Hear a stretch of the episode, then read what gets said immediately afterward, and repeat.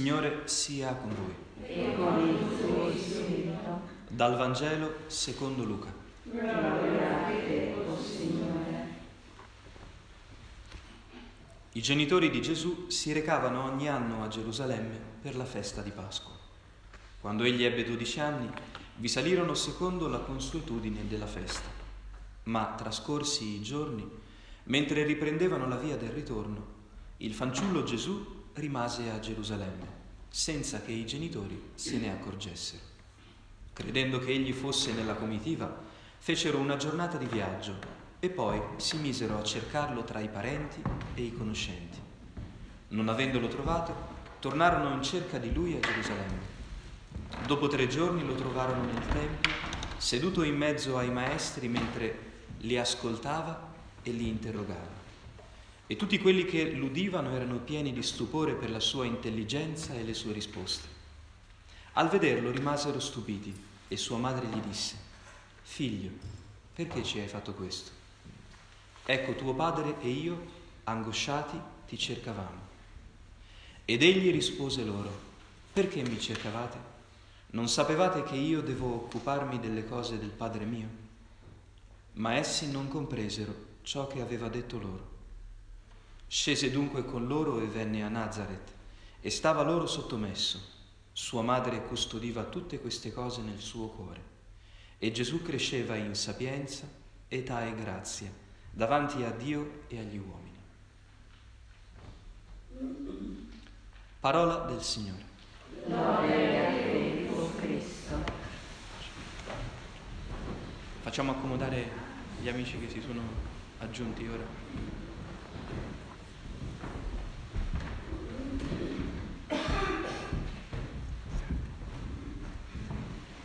Spesso nella Chiesa si realizza il detto gli ultimi saranno i primi, eh?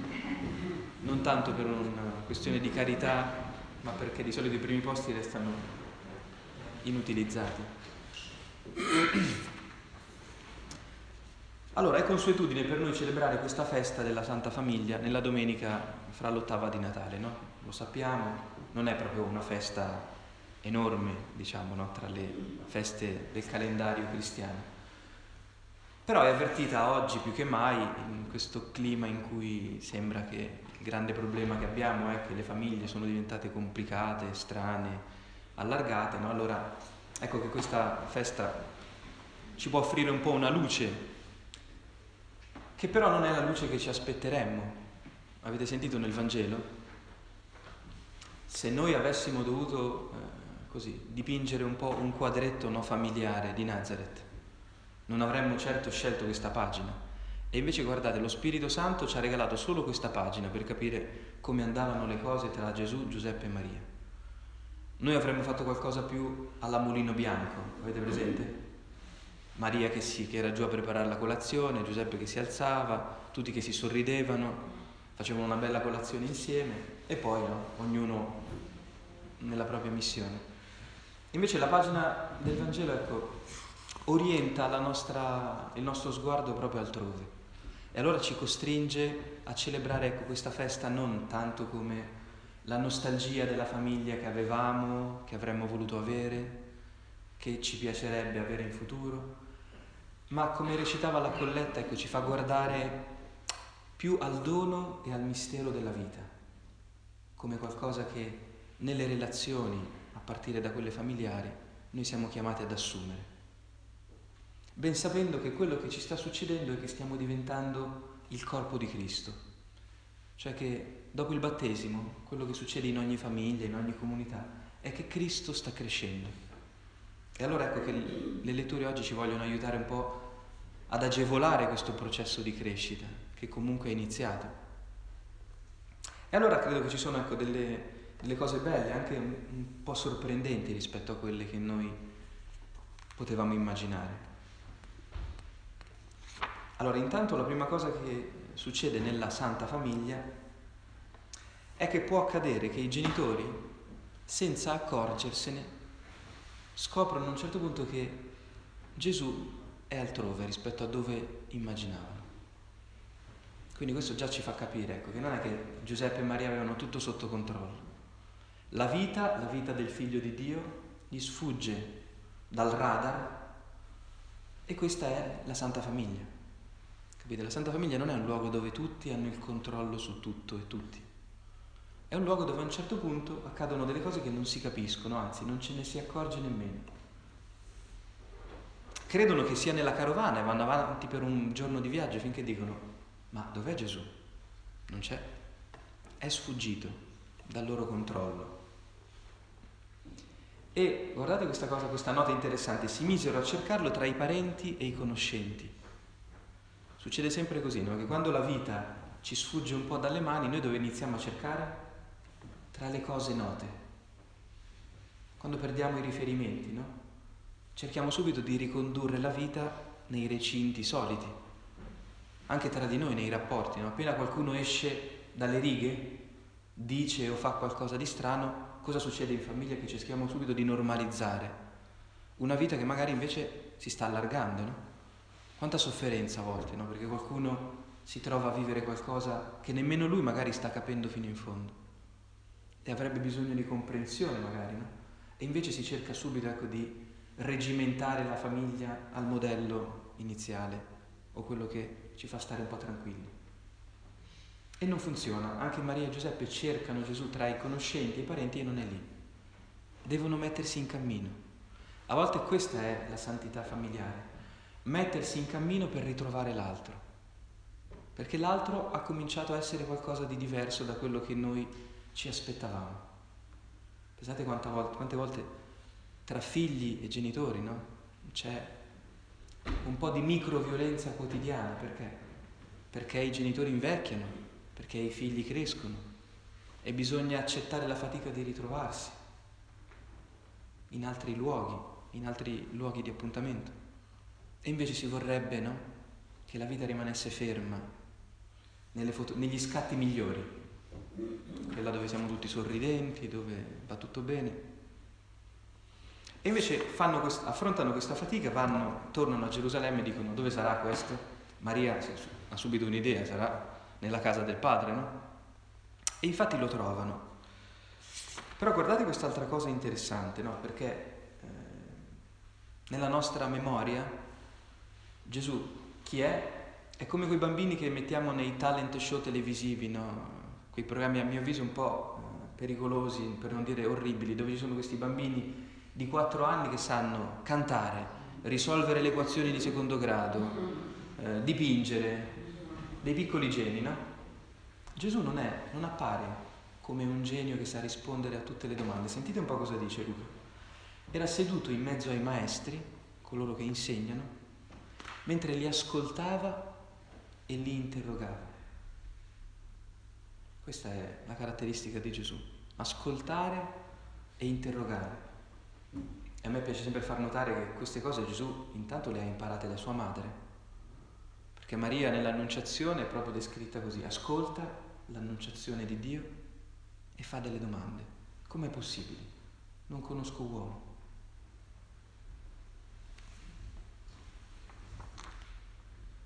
E restano stupiti. E guardate un po' a proposito di ascoltare e interrogare. Il dialogo che avviene tra Gesù, Giuseppe e Maria sono tre punti di domanda. La madre dice, figlio, perché ci hai fatto questo? Prima domanda. E, e Gesù risponde, perché mi cercate? Non sapevate che io devo occuparmi delle cose del Padre mio? Tre domande.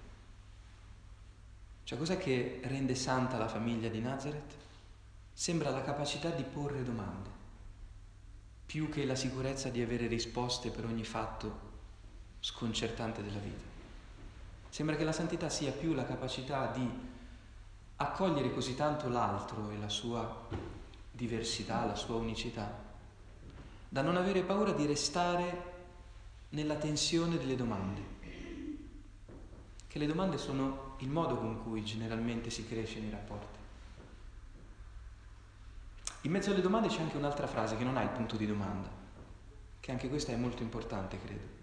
Ecco, tuo padre e io, angosciati, ti cercavamo. Ecco, un'altra nota eh, di santità familiare sembra essere la capacità di dire i propri sentimenti. senza però cadere nel rischio che questo modo di fare diventi una tecnica per incatenarsi a vicenda, per ricattare l'altro.